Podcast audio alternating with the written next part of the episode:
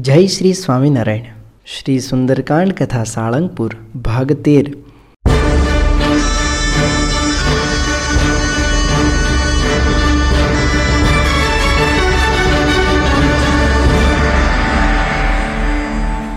સ્વામિનારાયણ ભગવાન અતિલ જય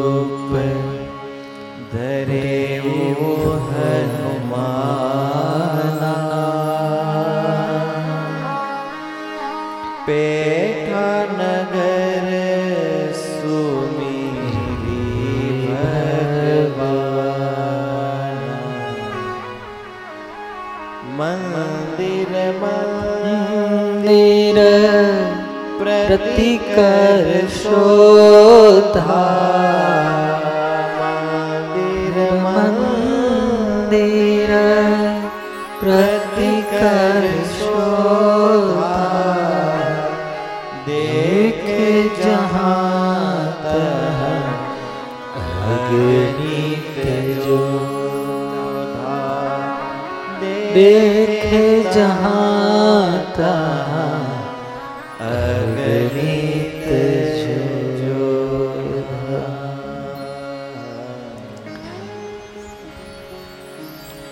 મહાપરાક્રમી એવા ભગવાનના અતિ લાડીલા ભક્તરાજ હનુમાનજી મહારાજનું આ દિવ્ય ચરિત્ર સુંદરકાંડની અંદર તુલસીદાસજી લખે છે.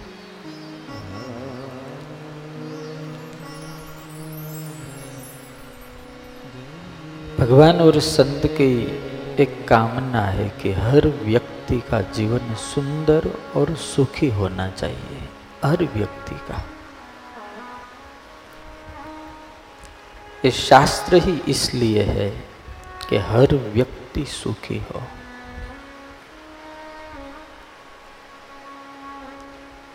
तो सुख क्यारे मे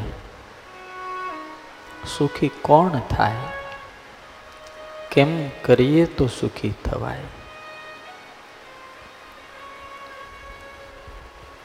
એ ભૂતકાળની અંદર થઈ ગયેલા જેટલા જેટલા માનવો છે, એના જીવનને જ્યારે જોઈએ ત્યારે ખબર પડે.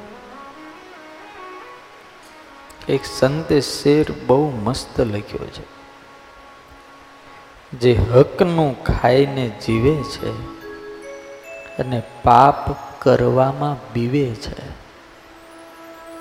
જે હકનું ખાઈને જીવે છે અને પાપ કરવામાં બીવે છે અને ડૂબતાનું બાવડું ચાલ્યા કરે છે, એનું સુખથી સંસારમાં હાલ્યા કરે છે. જે ડૂબતાનું બાવડું ચાલ્યા કરે છે, એનું આ જગતમાં સુખથી હાલ્યા કરે છે. હકનું ખાય. રાવણે એના મોટા ભાઈ કુબેરને મારીને લંકા જૂટવી લીધી હતી. પુષ્પક વિમાન જૂટવી લીધું હતું. દુનિયામાં જ્યાં જ્યાં સુંદરતા દેખાણી એનો શિકાર કરીને રાવણ પોતાના ભવનમાં લાવ્યો હતો. પોતાના રાજ્યની સીમાઓ મોટી કરવા માટે એને કેટલાયની કતલે આમ કરી હતી. જેને કોકની આંખમાંથી દુઃખના આહુડા પડાવ્યા છે. એને ઈશ્વર ક્યારેય સુખી થવા દેતા જ નથી. આપણું કપટ આપણો પીછો ક્યારેય છોડતું નથી. આપણું પાપ આપણને ક્યારેય છોડતું નથી. હનુમાનજી મહારાજ અલમસ્ત અને હર હંમેશ સુખી છે.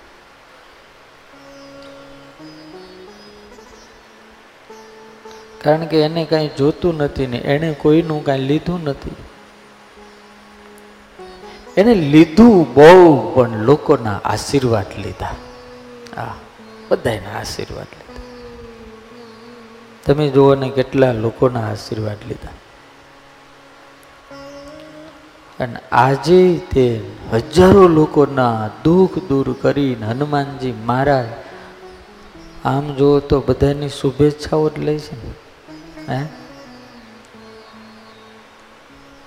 આશીર્વાદ લેવાનું સારામાં સારું કામ કહ્યું તો તમે કોકને કામ લાગી જાઓ એટલે આશીર્વાદ મળે.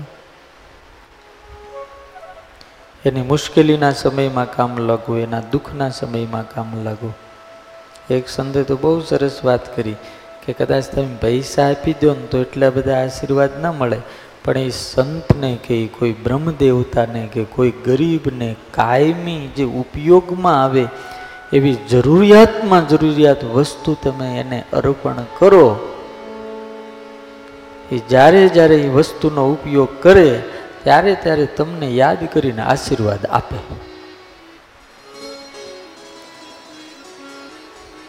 અને અતિ જરૂરી હોય એવું કંઈક આપો.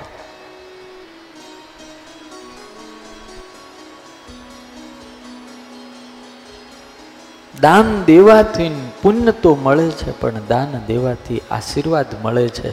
પછી તમે સમયનું દાન આપો તો ભલે. પછી તમે તમારી બુદ્ધિનું દાન આપો તોય ભલે, અને પછી તમારી સંપત્તિનું દાન આપો તોય ભલે, અને પછી તમે કોઈ વસ્તુનું દાન આપો તોય ભલે. દેના ચાહીએ. તમારી શક્તિ અને સામર્થ્યથી તમે કોકને ઉપયોગમાં આવો. હનુમાનજી મહારાજનું જે કાર્ય છે, એ નિષ્ઠાપૂર્વકનું કાર્ય છે. ભગવાન કૈલાસપતિ કહે છે કે હે ભવાની, સીતાજીની શોધ કરતા કરતા કરતા કરતા રાત્રિનો ત્રીજો પ્રહર શરૂ થવા આવ્યો છે. માતાજી મળતા નથી. અને વખતે હનુમાનજી મહારાજ નક્કી કરે છે, યાવત સીતામ ન પશ્યામી રામ પત્ની યશસ્વિનમ. તાવત એતામ પુરીમ લંકા વિચિનો મે પુનઃ પુનઃ મનમાં નક્કી કર્યું છે, દ્રઢતા છે. કોઈ માણસ નિષ્ફળ જાય ને એટલે ભાંગી પડે. હનુમાનજી મહારાજ ભાંગી નથી પડ્યા. લંકાની એક પણ વસ્તુ કે એક પણ મકાન અથવા તો લંકાનું ખાનગીમાં ખાનગી જે હોય, એવું શસ્ત્રાગાર કે અશ્વશાળા હસ્તીશાળા એક પણ વસ્તુ હનુમાનજી મહારાજે ગોતવામાં બાકી નથી રાખ્યું હનુમાનજી મહારાજને કોઈએ પ્રશ્ન પૂછ્યો કે, હનુમાનજી મહારાજ, કે તમે જે સીતાજીને ગોતવા નીકળ્યા છો, તો આ મહેલોમાં ને આ સ્ત્રીઓ જાણતા હોતી ત્યાં જ કેમ ગોતો છો? તો હનુમાનજી મહારાજે જવાબ આપ્યો કે સ્ત્રીને સ્ત્રી ભેગી ન ગોતું તો શું હરણિયાઓ ભેગી ગોતું કે? આવો વાલ્મીકી ઋષિએ શ્લોક લખ્યો. સ્ત્રીને સ્ત્રી જ ભેગી હોય. કંઈ ને કંઈ. એ કાંઈ જંગલમાં ના હોય. એ કાંઈ પ્રાણીઓની સાથે ના રહેતી હોય. પણ રાવણ અતિ બુદ્ધિશાળી, હોશિયાર અને ચતુર હતો. એને માતાજીને લંકામાં લાવ્યો જ નહીં. પોતાના નગરમાં ના લાવ્યો, પણ અશોક વાટિકા નામનું એ સરસ મજાનું એનો વિલાસ, એના વૈભવ ભોગવાનું એને ફરવા હરવાનો જે બગીચો હતો ને, એમાં માતાજીને રાખ્યા.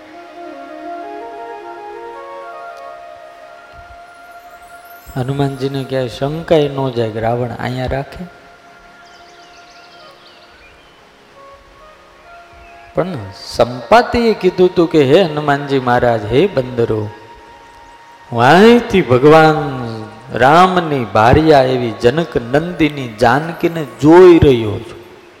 વિચાર કરો, એની આંખ કેવી છે? સંપાતી અહીંયા સમુદ્રના આ કાંઠે બેઠો છે, પર્વતની ટોચ ઉપર બેઠો છે એ કંઈક હું અહીં બેઠો બેઠો સીતાજીને જોઈ રહ્યો છું.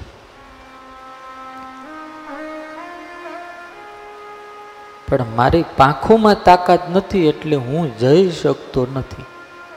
આનો આધ્યાત્મિક અર્થ એ છે કે ઘણાય ભક્તિને જોવે છે ખરા, પણ એને પ્રાપ્ત કરી શકતા નથી અને માર્ગે હાલી શકતા નથી. જોવે છે, આ ભજન કરે છે આ બધા તપ કરે છે, મૌન રાખે છે, વ્રત કરે છે, ઉપવાસ કરે છે, ભગવાનને રાજી કરવા માટે સેવા કરે છે. સારું આપણે કરવું તો પડે, આપણે જોઈએ છીએ અને એ કરે છે, એનું સુખ એને મળે છે.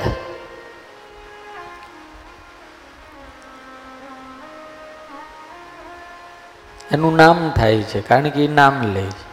આપણે બધાને ખબર છે કે નરસિંહ મહેતાએ ભજન કર્યું એટલે એનું કામ થયું. મીરાબાઈએ ભજન કર્યું એટલે એનું કામ થયું. અથાણાવાળા સ્વામીએ ભગવાનનું બહુ નામ લીધું એટલે એનું નામ થયું. આપણને ખબર છે, એનું ચરિત્ર પણ આપણને ખબર છે અને લોકો બધા એને ભાવથી જોવે છે. મોટા પુરુષોને ભાવથી જ જોવે છે ને? એના પ્રત્યે કોઈને અભાવ અવગુણ નથી. મંડળો ગમે તે હોય, સંસ્થાઓ ગમે તે હોય, પણ કોક એવા સાધુ હોય છે. કે નિર્વિવાદ હોય છે. એનું ભજન, એનો ધર્મ, એની સેવા, એનું સમર્પણ બધાને ગમે. અને આપણે બેઠા બેઠા સંપાતિની જેમ જોયા કરીએ. સમજાય છે? આપણે સંપત્તિની જેમ જોઈએ કે ભક્તિના દર્શન મને થાય. હું એને જોઈ શકું છું.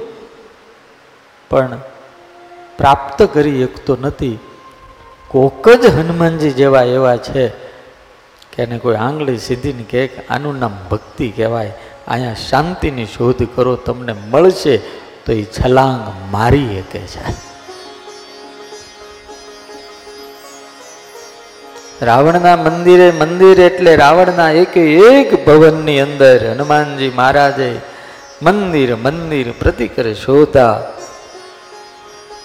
દેખે જહાતા અગણિત જોતા ગયો દશાનન મંદિર માહી અતિ વિચિત્ર કહી જાત સોનાહી અને પછી ભવન એક પુની દેખે સુહાવા હરિ મંદિર વિનિન બનાવા ભવન એક પુની દેખ સુહા હરિ મંદિર બનાવા બિલકુલ રાવણના મહેલની બાજુમાં જ કાલે મને સંતો કહેતા હતા કે વિભીષણ તો ક્યાંય રહેતા હશે એવી અમને ખબર હતી. રાવણ કે વિભીષણને પોતાની પાસે તો ન જ રાખે પણ વિભીષણના જે કેબિનેટ મંત્રીઓ કહેવાય, એમાં બહુ મોટું સ્થાન આજે રાવણના જે કેબિનેટ મંત્રીઓ કહેવાય, એમાં મેઇન કેબિનેટ મંત્રીનું સ્થાન વિભીષણ પાસે હતું. તમે રામાનંદ સાગરની જે રામાયણ છે એમાં તમે જોયું છે રાવણનું સિંહાસન ને એના પછી બે સિંહાસન. એક બાજુ મેઘનાથ બે છે ને એક બાજુ વિભીષણ બે છે. વિભીષણ ભક્ત હતા અને રાવણને ખબર હતી. અને આમ જુઓ તો રાવણ પણ ભક્ત હતો. આ વિષ્ણુ ભક્ત હતા વિભીષણ અને ઓલો શિવ ભક્ત હતો.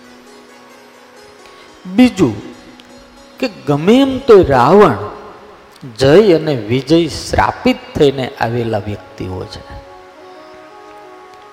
એ પોતે રાવણ બોલે છે કિસ્કિંદા કાંડમાં, નહીં, અરણ્યકાંડની અંદર. કે એ તામસ દેહ છે એટલે મારાથી ભજન નહીં થાય. ત્યારે સુરૂપણખા આવે છે, રાવણના દરબારમાં નાક કાન કપાય અને પછી રાવણને ઉશ્કેરે છે, સીતાજીની સુંદરતાનું વર્ણન કરે છે.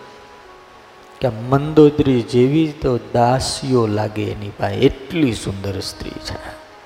અને હે મહારાજ, વિશ્વની અંદર એવી કોઈ સુંદર સ્ત્રી નથી કે જે રાવણના દરબારમાં ના હોય. આ તારી જે મંદોદરી આ બધી રાણીઓ છે ને એ તો એની આગળ હાવ હાવ આમ, એની એની કોઈ વેલ્યુ નહીં એવી લાગે. એટલી મહાન સુંદર સ્ત્રી. મને એમ થયું કે હું એને તારા દરબારમાં તારી માટે લાવું. હું જાય સીતાજીને લેવા માટે ગઈ, ત્યાં તો એના દેયર લક્ષ્મણે મારા નાક અને કાન કાપી નાખ્યા. અને પછી રાવણને કહે છે કે, રાવણ, આ નાક કાન મારા નથી કપાણા નાક કાન લંકેશ તારા કપાણા છે. અહીંયા છે ને જગત સ્વામી, બે વસ્તુની ખબર પડે છે કે રાવણની નબળાઈને એની બેન યથાર્થ જાણતી હતી. બીજું કે સ્ત્રીઓ એટલી હદે હોશિયાર હોય છે, એટલી હદે હોશિયાર હોય છે કે પુરુષની ચાવી કેમ છડાવવી અને પુરુષ રમકડાની જેમ રમવા માંડે. ખોટી વાત નથી. તમે જુઓ સુરપણ કાકા જેમ તેમ છે યાર. નાક્કાને એના કપાણા છે ને કહે છે એમ કે તારા કપાણા. કારણ કે રાવણમાં બે દોષ હતા. એક તો અહંકારી હતો અને સુંદરતાનો શિકારી હતો. એટલે બેયની ઉપર એને ઘા કર્યો. અને પછી નક્કી કરીને નીકળે છે હું સીતાજીનું હરણ કરીશ. રાત્રે હુતા હુતા પોતે છાતી ઉપર હાથ મૂકીને એવો સંકલ્પ કરે છે કે આ તામસ દેહથી, મારાથી ભજન નહીં થાય.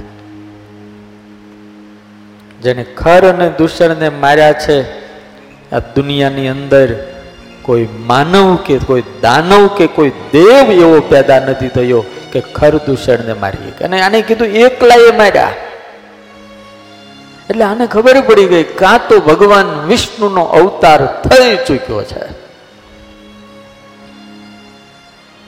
અને જો એ વિષ્ણુ હોય તો એની સાથે તો જગદંબા સ્વયં ભગવાન ભગવતી લક્ષ્મીજી પોતે આવ્યા હોય. એટલે હું સીતાજીનું હરણ કરી લાવીશ. જો એ ભગવાન હશે તો લંકા આવશે અને અમારા સમસ્ત પરિવારનો ઉદ્ધાર કરશે. અને જો જગદંબા નહીં હોય, બે હાથમાં લાડુ છે મારે તો. આવું રાવણ વિચાર કરે છે, જગદંબા નહીં હોય, તો મને એક સ્ત્રી મળશે. અને હશે તો ભગવાન આવીને છોડાવી જાય અને મારો ઉદ્ધાર કરશે. એટલે રાવણ વિભીષણને સંછેડતો નહોતો. એ ભગત હતા. પણ જ્યારે વિભીષણ એની પૂંછડી ઉપર પગ મૂક્યો, પછી એને ઉપાધિ ચાલુ થઈ. ત્યાં સુધી તમે રામાયણ વાંચો. વિભીષણ ભક્ત છે, ભજન કરનારો માણસ છે રામનું જ ભજન કરે છે. એના ઘરની અંદર અલગ મંદિર પણ છે. આમાં આમ લખ્યું, ભવન એક પુની દીખી સુહાવા હરિ મંદિર ત ભિન્ન બનાવવા એની અંદર હરિમંદિર અલગ છે. અને પછી પાછું લખે છે તુલસીદાસજી. ખાલી તુલસીદાસજી લખે છે એટલું નહીં. વાલ્મીકી રામાયણની અંદર વાલ્મીકી ઋષિ આના કરતાં વધારે સ્પષ્ટ લખે છે. હા. આગળ લખ્યું રામાયુધયંકિત રામયુધયંકિત ગૃહ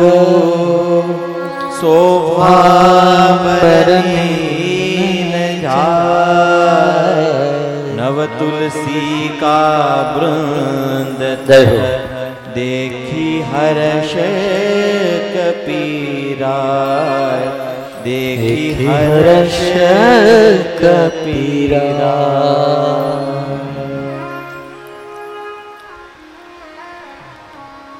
જ્યાં રાવણનું ભવન છે, ત્યાં રાક્ષસના ચિહ્નો છે.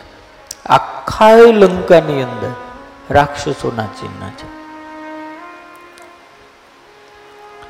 તમે દક્ષિણમાં ગયા છો, બેંગ્લોર ને? પાંચ કરોડનું મકાન હોય, પચીસ કરોડનું મકાન હોય, પણ તમામ મકાનની ઉપર એક રાક્ષસનું મોઢું લગાડ્યું. તમે વિચાર કરો કે માણસની માનસિકતા અને અને વહેમ કેટલા ભયંકર હોય છે. મોટો પ્રોફેસર હોય તોય ભલે ને મોટો વૈજ્ઞાનિક હોય તોય ભલે ને મોટો નેતા હોય તોય ભલે, પચીસ કરોડનું મકાન કે પચાસ કરોડનું મકાન હોય, પણ ઉપર રાક્ષસનું મોઢું લગાવ્યું આપણે કોઈને પૂછીએ કે આમ કેમ? તો કે નજર ન લાગે ને.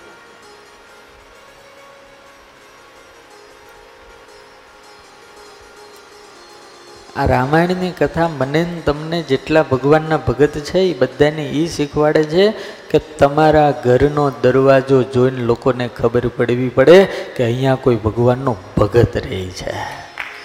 હા. તિલક ચાંદલો હોય. વૈષ્ણવ છીએ તો વૈષ્ણવનો ચાંદલો હોય. હનુમાનના ભગત છીએ તો હનુમાનજીનું નામ લખ્યું હોય એનો ચાંદલો હોય. સ્વામિનારાયણના હરિભગત છીએ, તો દરવાજો જોતાની સાથે જ ખબર પડે સ્વામિનારાયણના સાધુને આ કોઈ ભગત છે ભગવાનનો. જો હનુમાનજીને ખબર પડી કે અહીંયા લંકામાં પણ કોક ભગવાનનો ભગત રે છે. મકાન જ એવું હતું વિભીષણનું. બિલકુલ રાવણની દિવાલની બાજુમાં જ એની દિવાલ. રામના આયુધ ચિતરાતા. રામનું નામ લખ્યું હતું. અને આંગણાની અંદર નવ તુલસી કા વૃંદ તહા દેખી હર્ષ કપીરા. તુલસીના વૃંદ હતા, દીવાઓ કરેલા હતા. રાત ભાંગતી જાય છે. અઢી વાગ્યાનો સુમાર થઈ ચૂક્યો છે. હનુમાનજી મારા સૂક્ષ્મ રૂપ ધારણ કરી અને લંકાની અંદર ગલીએ ગલીએ શેરી ચૌટે જરૂખાની અંદર, રૂમે, રૂમની અંદરમાં ભગવતી જાનકીની શોધ કરે છે. એક મકાન દેખાણું અને હનુમાનજી મહારાજને જે અંદરથી આનંદ થયો, અંદરથી એટલો આનંદ થયો, જેમ જેમ કિલોમીટરો સુધી ક્યાંય વૃક્ષ હોય નહીં અને ભયંકર તાપ હોય, એટલો ભયંકર તાપ હોય, અને તાપની અંદર માણા અકળાઈ ગયો હોય થાકી ગયો હોય તરસો થયો હોય પણ દૂર એક ઝાડવું દેખાય અને ત્યાં કોઈ પાણીનું માટલું લઈને બેઠેલો દેખાય અને પછી એ માણાને આનંદને ખુશી થાય. એવી ખુશી હનુમાનજી મહારાજને લંકામાં વિભીષણનું મકાન જોતાની સાથે થઈ. ખાલી મકાન જોતા બોલો.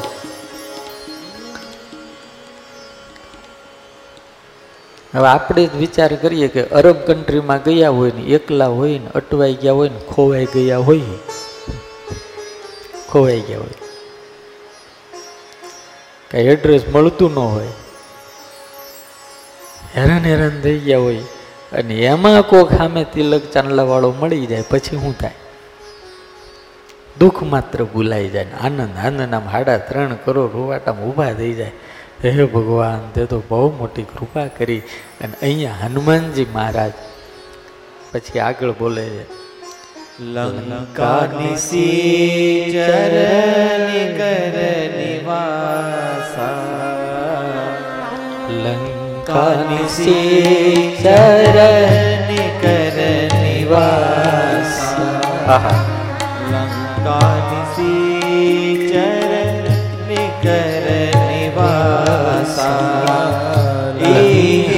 કहाँ સજ્જન કર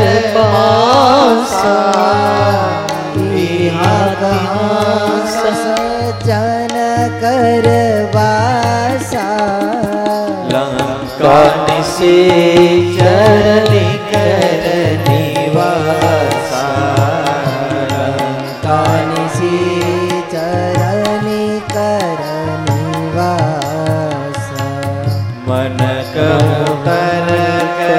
કરે કપિલા મન બહુ તરત કરે કપિલા તેહી સમય ભીષણુ જાગા તેહી સમય ભીષણુ જાગા રામ રામ તેહી સુમિરન કીના રામ રામ તે સુમિરન કીના હૃદય હર્ષ કપિ સજ્જન ચીના હૃદય રસ હર્ષ કપિ સજ્જન ચીના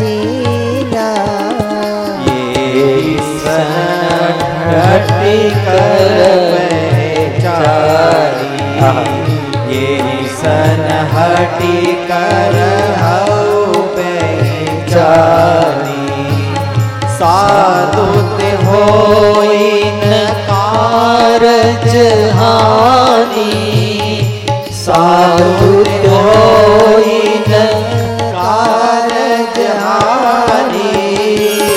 राम राम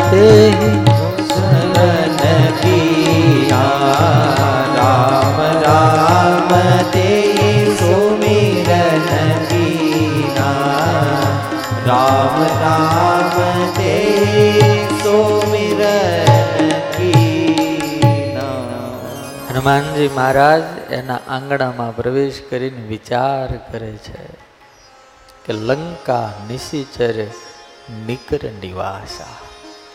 આખી લંકાની અંદર રાક્ષસો સિવાય કોઈ રહેતું નથી. રામાયણની અંદર ત્રણ નગરનું વર્ણન આવે.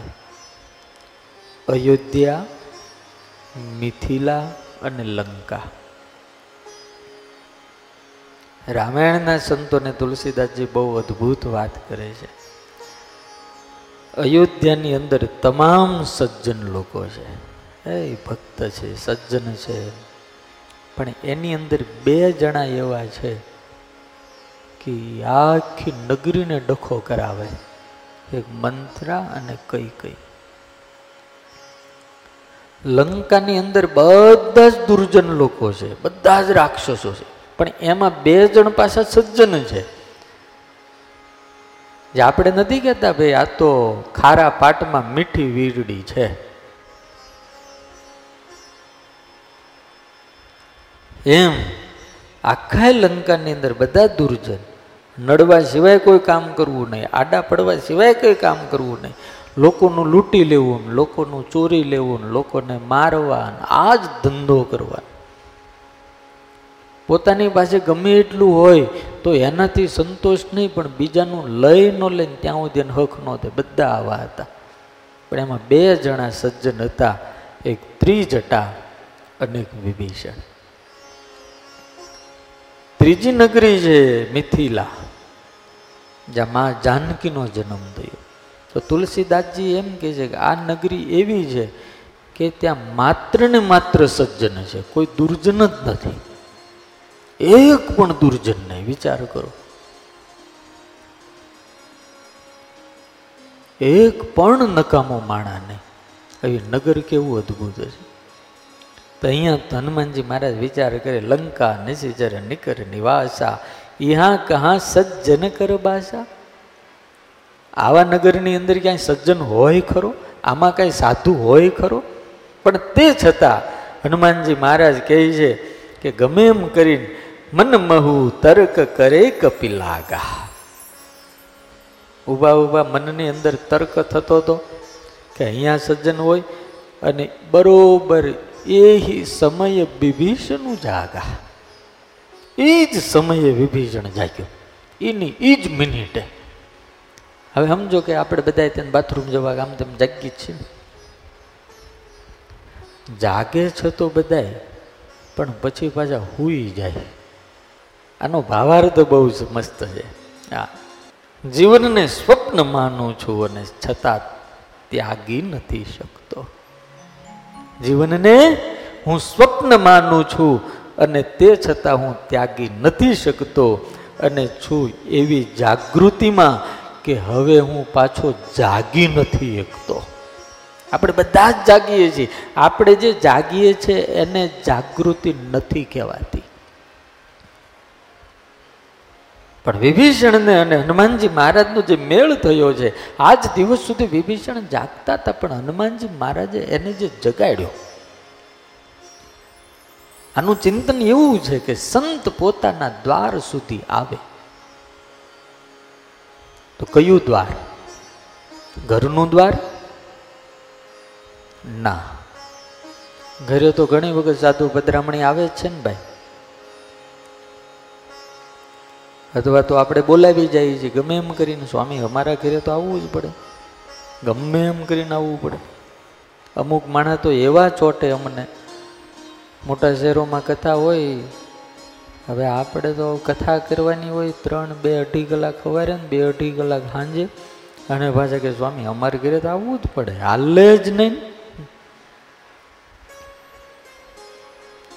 ત્યારે અમે એને એટલું પૂછીએ કે તમારે અમને ઘરે લઈ હું લેવા જવા છે?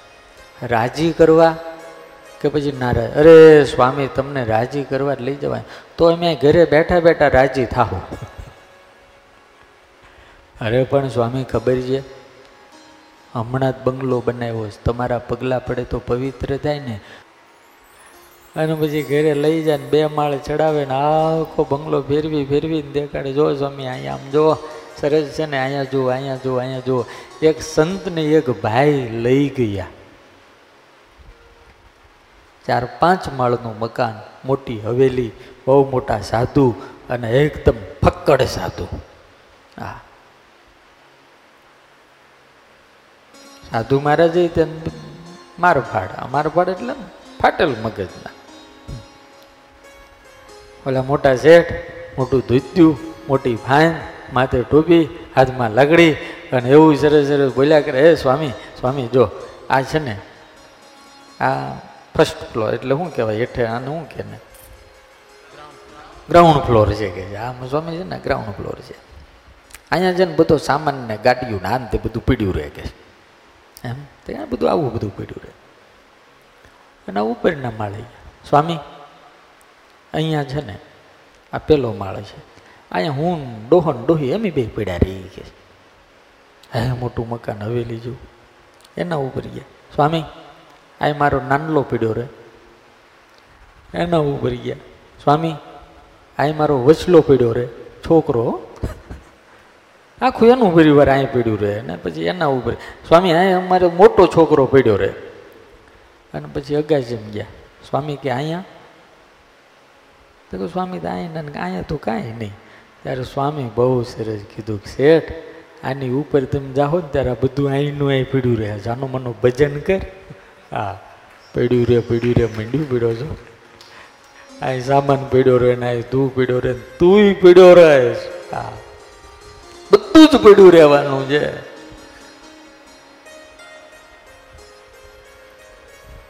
એટલે ઓલું કીર્તન નથી. એકલા જ આવ્યા બનવા. આપણે પછી એકલા જવાના સાથી વિના સંગી વિના હા? એકલા જ આવ્યા બનવા એકલા જવાના. એકલા આવ્યા મનવા એકલા જવાના. સાથી વિના સંગી વિના એકલા જ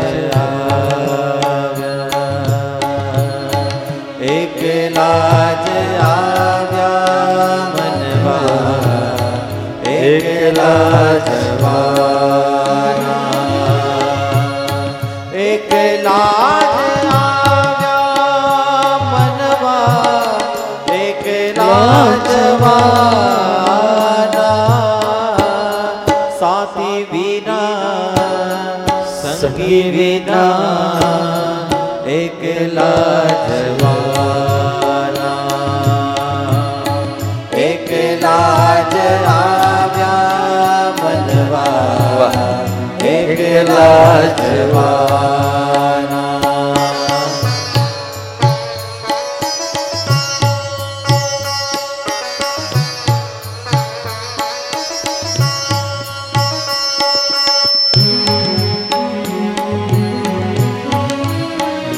કવિએ શેર બહુ મસ્ત લખ્યો છે.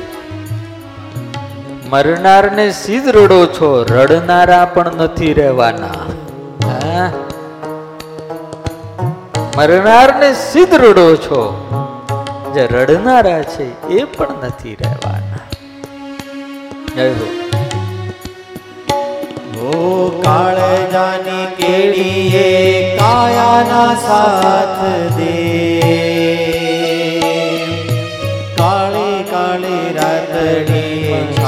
जीवन साथ दे। काल जाने केड़िए काया न साथ दे। काले काले रातड़ी छाया न साथ दे। काया न साथ दे भले। छाया न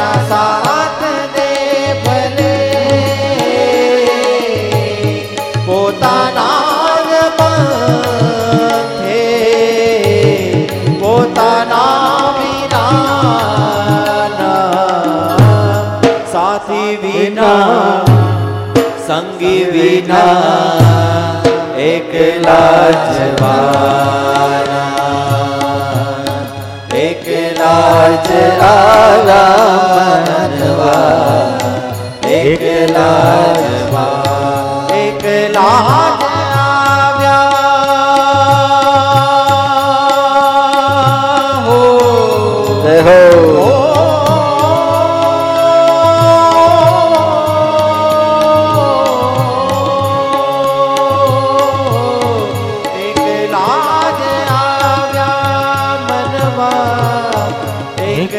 એકલા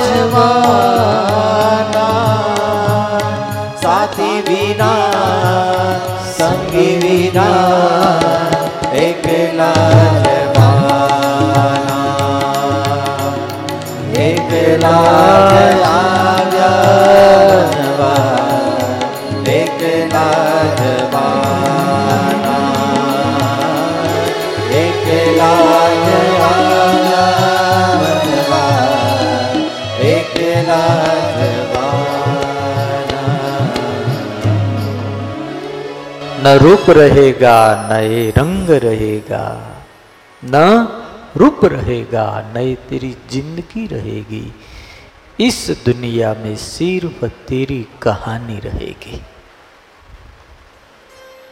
કઈ કહાની કાંઈક જો સારું કર્યું હશે તો બધું રહે બાકી આપણે જાહું આ દેહ હળગી જાય ને રાખે ઉડી જાય અને આપણે જોઈએ છીએ બધા જ, આપણે બધા જ્યારે કાળ લેવા આવે છે ને, ત્યારે કોઈ બચાવી નથી શકતું. જ્યારે મોત જ માથે ભમતું હોય, સમજવા જેવું એ ક્લિપ મારે તમને દેખાડવી. મોત જ જ્યારે માથે ભમતું હોય, ત્યારે તમને પાંચ જણા બચાવવા હોય ને, તોય મર્યા સિવાય છૂટક્યો નહીં. હા. અને જ્યારે ઈશ્વરને જ્યારે બચાવવા હોય ને તમારું મોત ન હોય, ત્યારે કોઈ બચાવવા વાળું ન હોય, તોય તમે બચી જાઓ. આપણે કીર્તન સ્વામી ટેમ્પા વાળી જો આ આ તમે હરખ નિરીખીને જોહો ને તો ખબર પડશે. ચાલુ કરો.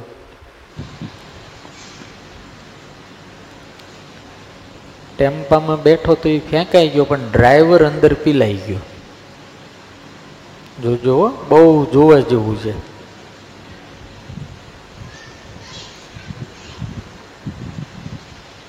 ઓલો છોકરો વિચાર કરે, જો બધા આવ્યા ને બચાવવા આવ્યા બિચારા જો એ ટેમ્પો ચાલુ, એની મેળે થઈ ગયો. એમાં ડ્રાઈવર કોઈ નથી હો ટેમ્પામાં. જોજો, ફરીને પાછો ટેમ્પો ક્યાં આવે?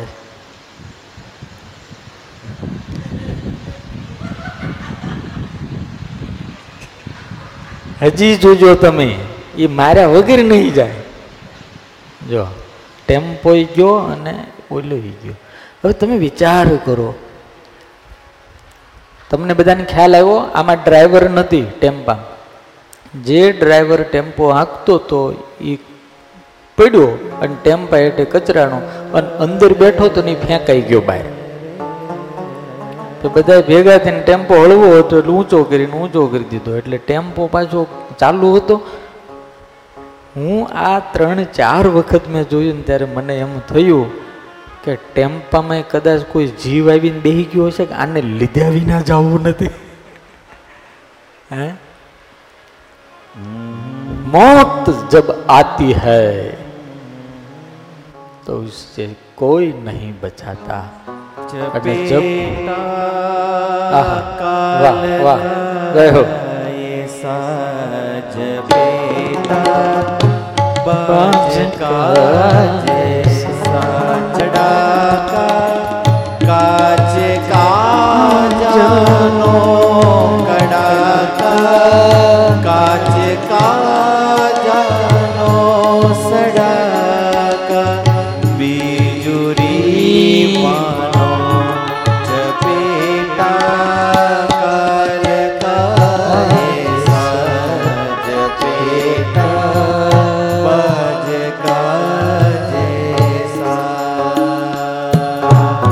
માણસે ક્યારેય કોઈ પણ દિવસ પોતાના જીવનનું ગુમાન કરવા જેવું નથી. આ તો ટેમ્પો આવ્યો, બાકી માણસ હાલ્યો જતો હોય અને ખાડામાં પડે ત્યાં ત્યાં ગુજરી જાય. અને ઘણી વસ્તુ એવી પણ હોય છે કે આપણને એમ થાય કે આ મરી જ ગયો. પણ જો મોત ન હોય ને આયુષ હોય ને ઈશ્વરની કદાચ એના ઉપર કૃપા હોય, તો કાળ પણ આંટો મારી જ જતો રહે. હા. દેખાડો સ્વામી, એવું પણ દેખાડો આપણે, જુઓ. આ બેનું આપણે કોમ્યુનિકેશન કરવાનું. જો ભાઈ, આ પતંગ લે, ઉપરથી પતંગ પડે છે. આ છોકરો લૂંટવા માટે જાય.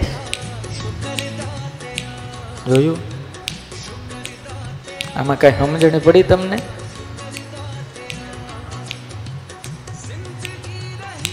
ઉપરથી નહીં છોકરો પતંગ લેવા દોડે છે અને હેઠેથી નહીં છોકરો પતંગ લેવા દોડે.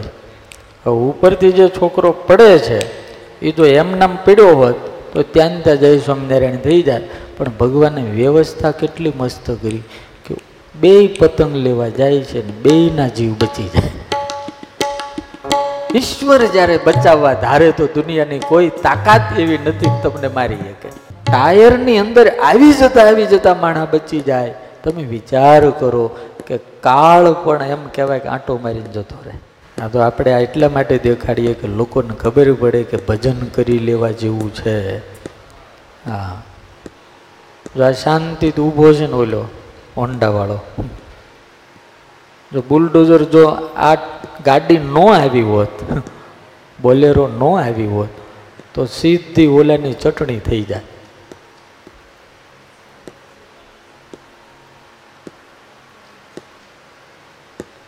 ખ્યાલ આવે છે ને તમને? કાળને પણ રોકી દે, યા દેખાય. જ્યારે આપણું આયુષ્ય હોય એટલે એક નાના સાધુની વિનંતી છે. કોઈ પણ વ્યક્તિને તમારું જીવન જોઈને અંતરમાં ટાઢક થાય ને, એવું જીવતા આપણે શીખીએ. અચાનક પકડી લે આઈ મનોરથ રહે મનમાં હા હા જય હો મેં જય હો ઓય અચાનક પકડી લે આઈ મનોરથ રહે મનમાઈ મનોરથ રહે મનમાઈ નાહર જો પકડી બકરી બિલાઈ મોસાલે પકડી ચપેટા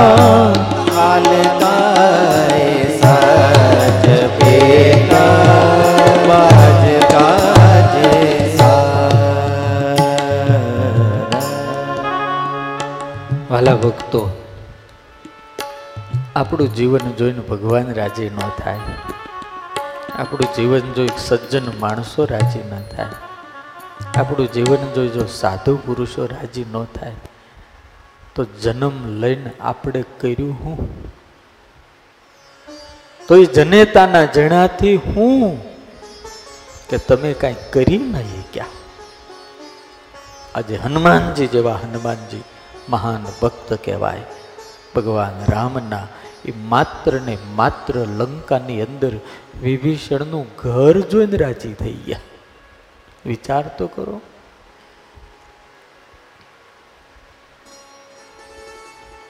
અને ભગવાન કૈલાસપતિ કહે હે ભવાની, એ સમયે વિભીષણ જાગા એ જ સમયે વિભીષણ જાગ્યા.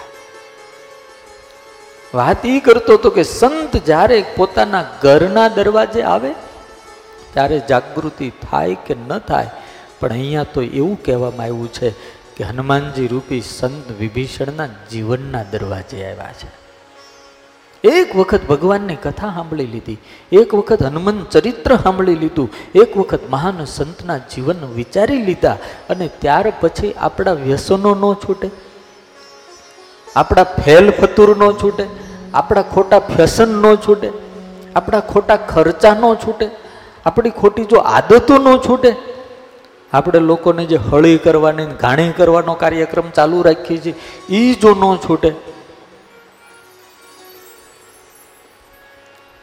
તો આપણે આપણા આત્માને પ્રશ્ન પૂછવો પડે કે મેં દાદા ખાચરને મુક્તાન સ્વામીનું જીવન હજી સાંભળ્યું જ નથી ને વિચાર્યું જ નથી. મારા દ્વાર સુધી સાધુ આવ્યા તો ખરા, પણ મેં અંદર પધરાવ્યા નથી. હા. જો અંદર પતરામણી કરવામાં આવે, તો સો ટકા આ જીવની જાગૃતિ આવી જાય. અને વિભીષણ જાગે છે પાછા હું બોલતા બોલતા, રામ રામ તે સુમિરન કીના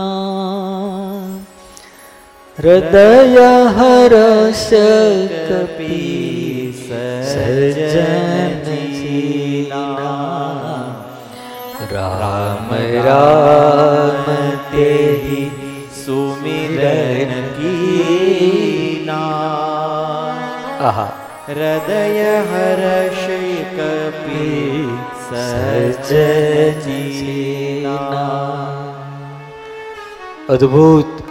જાગવું કેમ અને હોવું કેમ અને ખાવું કેમ? આ ત્રણેય વસ્તુ શાસ્ત્રો અને સંત શીખવાડે છે. જેને સૂતા, જાગતા અને ખાતા ત્રણે આવડી જાય એનો જન્મ સફળ. જ્યારે માણસ સૂવે ત્યારે ભગવાનનું પ્રકરણ કે ભગવાનને યાદ કરી, હમણે અમે શિબિર કરી ત્યારે મેં સંતોને કીધું હતું કે રોજ હોતી વખતે છ ધામની યાત્રા કરીને શું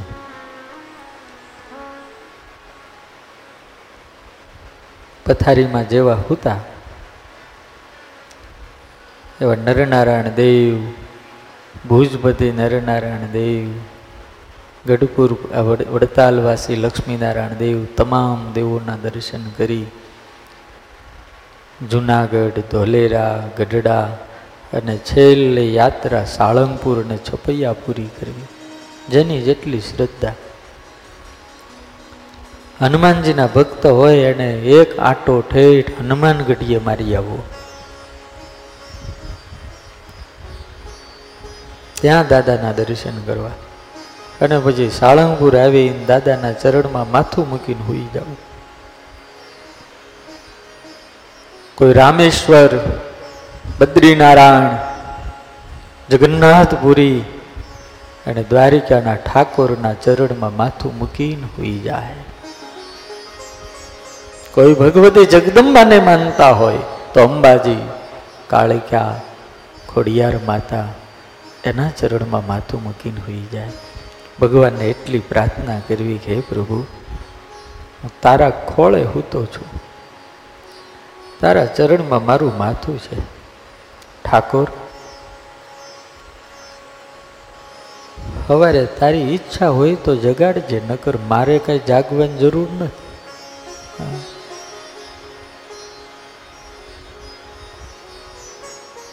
હા. કાયમ એક વાત કહું છું, માણસ કે સાધુએ કાયમ ભગવાનના ઘરે જવા માટે રેડી રહેવું પડે.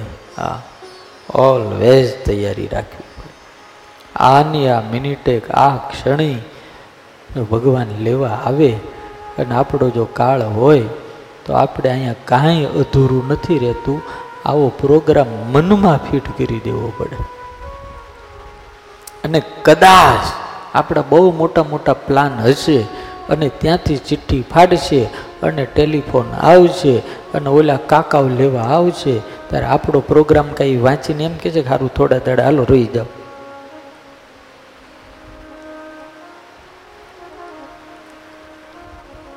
આવી રીતે હોતા શીખવું અને ખાતા શીખવું ભગવાનને યાદ કરી. એક મિનિટ તો એક મિનિટ ને અડધી મિનિટ તો અડધી મિનિટ આંખ બંધ કરીને ઠાકોરને કહેવું, ઠાકોર, તને જમાડું છું. તે આપ્યું છે. આભાર માનવો, આભાર ભગવાનનો.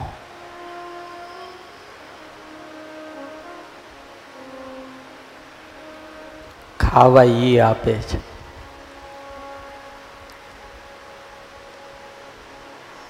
શ્વાસ એ ચલાવે છે.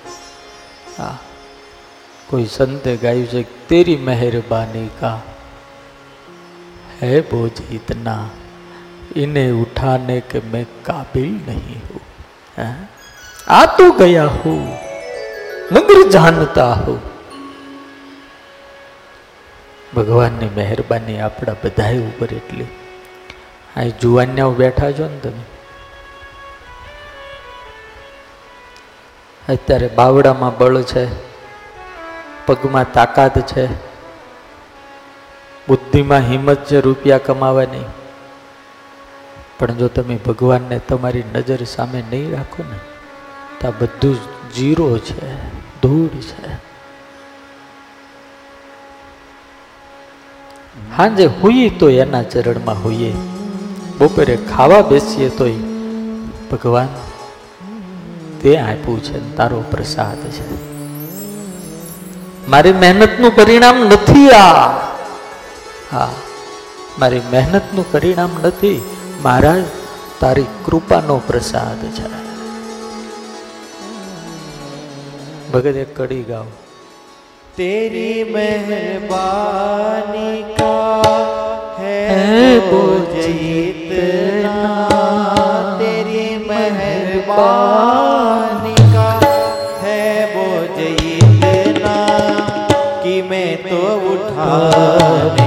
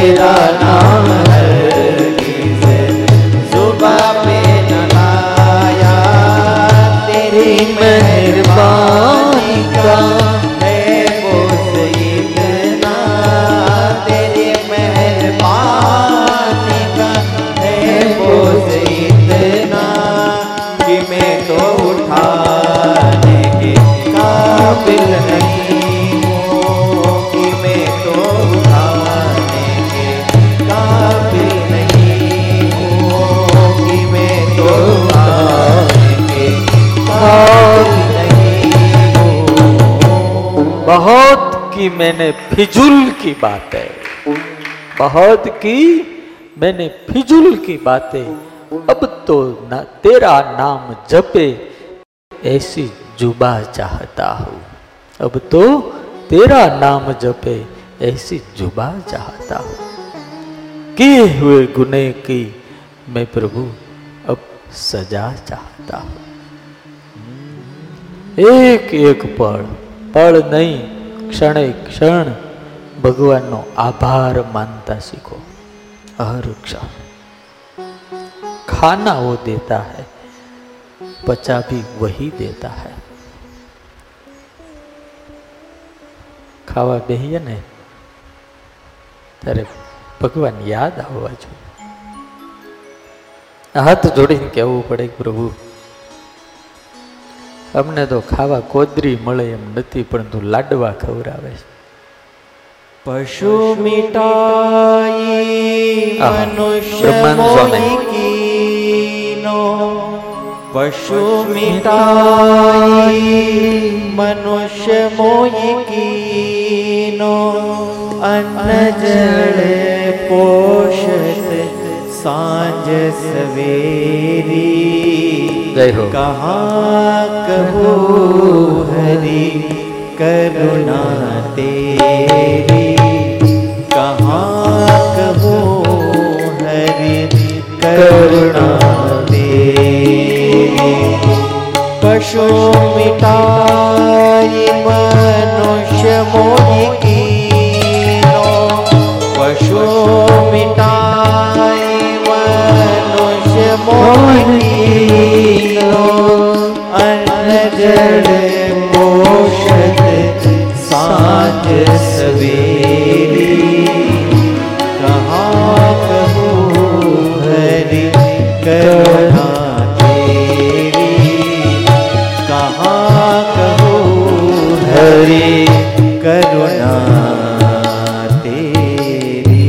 લંકા જેવી રાક્ષસોની નગરીની અંદર પણ રાક્ષસના રૂપમાં રહેલા વિભીષણજી મને તમને જાગતા શીખવાડે છે.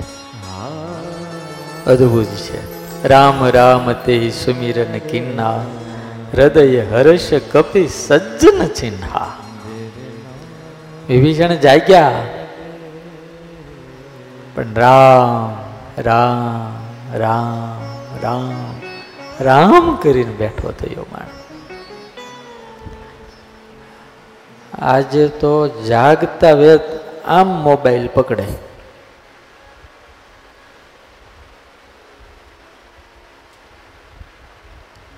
હુવે ત્યારે છેલ્લે મોબાઈલની અંદર ગમે એવું જોઈને હુવે. જાગે એટલે સીધો. પેલા જે ગઈઢાઓ મેં જોયેલા, બીડીના બંધાણી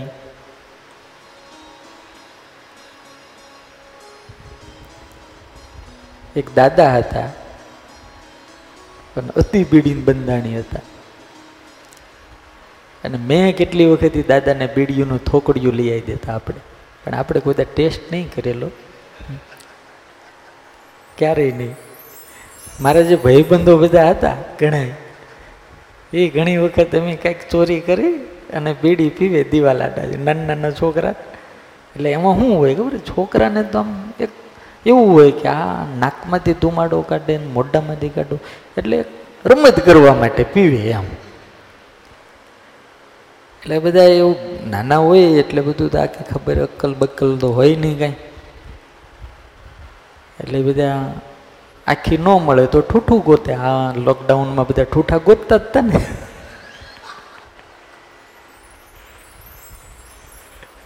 બીડી નહોતી મળતી તો ઠૂઠાઓ ગોતી, બજારમાં નીકળે, ઠૂઠાઓ ગોતી ગોતીને જગાવે.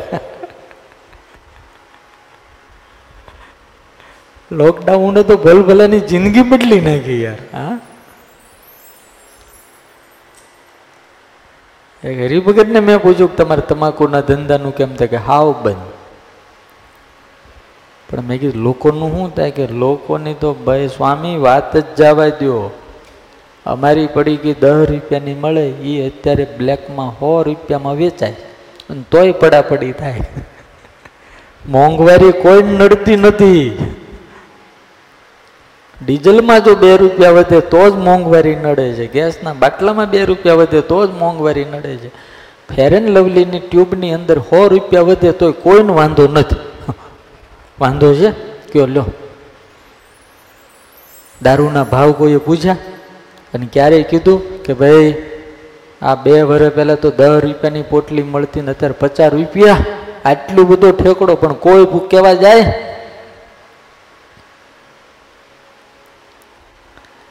એટલે આપણે જોયેલું બધું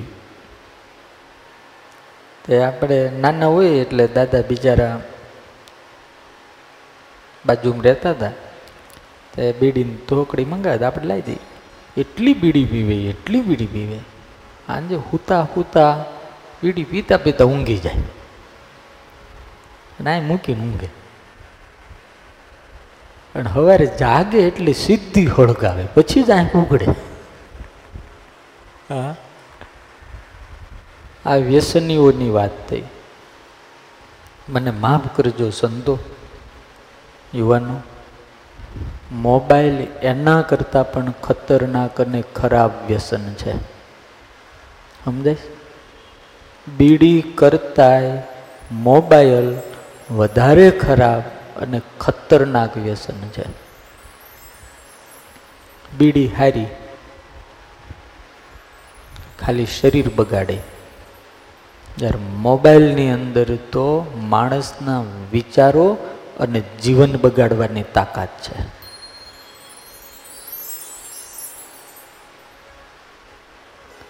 એનો સારો ઉપયોગ પણ છે, ખરાબ છે એવું નથી કહેતો. સારોય છે, તમે હાંજે એવું ધ્યાનનું કીર્તન મૂકીને હોઈ જાઓ, ધ્યાન કરતાં કરતાં. તો ઊંઘ આવી જાય.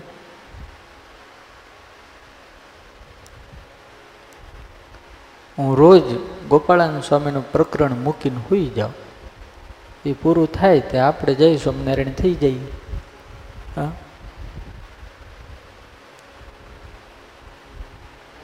ભગવાનના વિચારોથી નહીં જ્યારે માણસ સુવાની પ્રેક્ટિસ કરે છે. ભગવાનના ચિહ્ન યાદ કરતા કરતા પણ માણસ સુવાની પ્રેક્ટિસ કરે છે. તેની સવાર બહુ સારી થાય છે.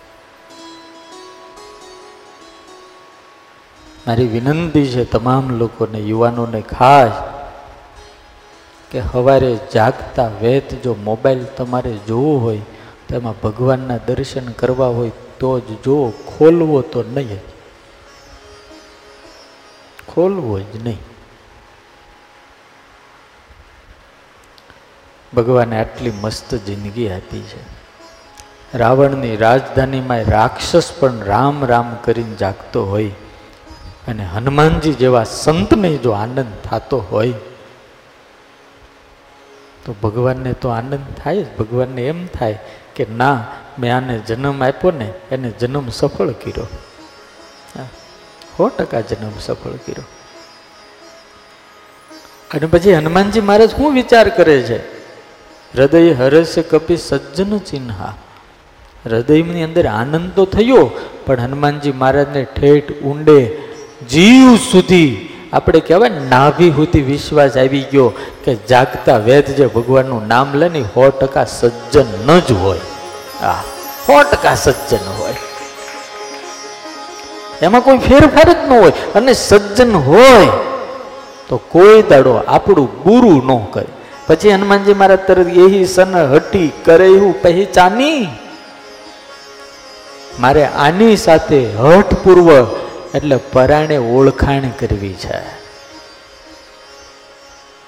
એવાની પાસે તો માન મૂકી દેવું, આ આવડત મૂકી દેવી, તમારી મોટાઈ મૂકી દેવી, અને એવા કોઈ સજ્જન અને સારા અને સાધુ માણસ હોય ને, તો એની પાસે તો નમીન પણ ભયબંધી કરવી. આ લનમાન દાદા કે છે, એ સન હઠી કરે એવું પહેચાની, સાધુ તે હોય ને કારજ હાની. કેવા શબ્દો છે? આ સાધુ છે. સાધુ જો મળે ને તો કોઈ દાડો કાર્યની હાનિ ન થાય ન થાય, ન જ થાય. હવે વિચારવા જેવી એ વાત છે કે હનુમાનજી જેવું સમર્થ વ્યક્તિત્વ, સર્વશક્તિમાન વ્યક્તિત્વ, જ્ઞાની, બુદ્ધિશાળી, જ્ઞાની નામ અગ્રગણ્ય, વિદ્યાવાન ગુણી અતિ ચાતુર, સકલ ગુણ નિધાનમ અતુલિત બલધામમ. આવું બધું જ જન્મમાં છે. એવા હનુમાનજી મહારાજ, પણ એક વિભીષણની સાથે ભયબંધી કરવા માટે હૃદયથી આતુર છે. એનું કારણ હું? એને વિભીષણને જોયા હતા, રૂપાળા હતા, એવું હતું ના. રાવણને જોયો તો. પણ રાવણને અરે ભયબંધી કરવાનું મન નહોતું, એને તો એક નાખવાનું મન થયું. નગરી તો એ તો હોનાના ઢોલિયામ હોતો હતો રૂપવાન હતો વર્ણન કરે, હનુમાનજી પોતે વર્ણન કરે છે વાલ્મીકી રામાયણમાં, આટલો સુંદર વ્યક્તિ, આટલો તેજસ્વી વ્યક્તિ. પણ એની હારે ભાઈબંધી કરવાનું મન ન થયું. આનો તો અવાજ સાંભળી અને એનું માત્ર ઘર જોઈ અને એની હારે ભાઈબંધી કરવાનું મન થાય, તો એ કેવા મહાન હશે. આપણા ભગવાનના ભગત જે હોય ને, એના જીવન પણ આવા હોવા જોઈએ. એનું જીવન જોઈને એનું ઘર જોઈને એની રહેણી કેણી જોઈ એની વાત સાંભળીને કોકને આપણી હારે ભયબંધી કરવાનું મન થાય. રામ રામ તે સુમિરન વીના હૃદય હર્ષ કપિ સજ્જન જૈના રામ રામ તે સુમિરન વીના હૃદય હર્ષ કપિ સજ્જન જૈના સનહતિ કરયો પહેચાની સાધુ તે હોઈ નકાર જવાની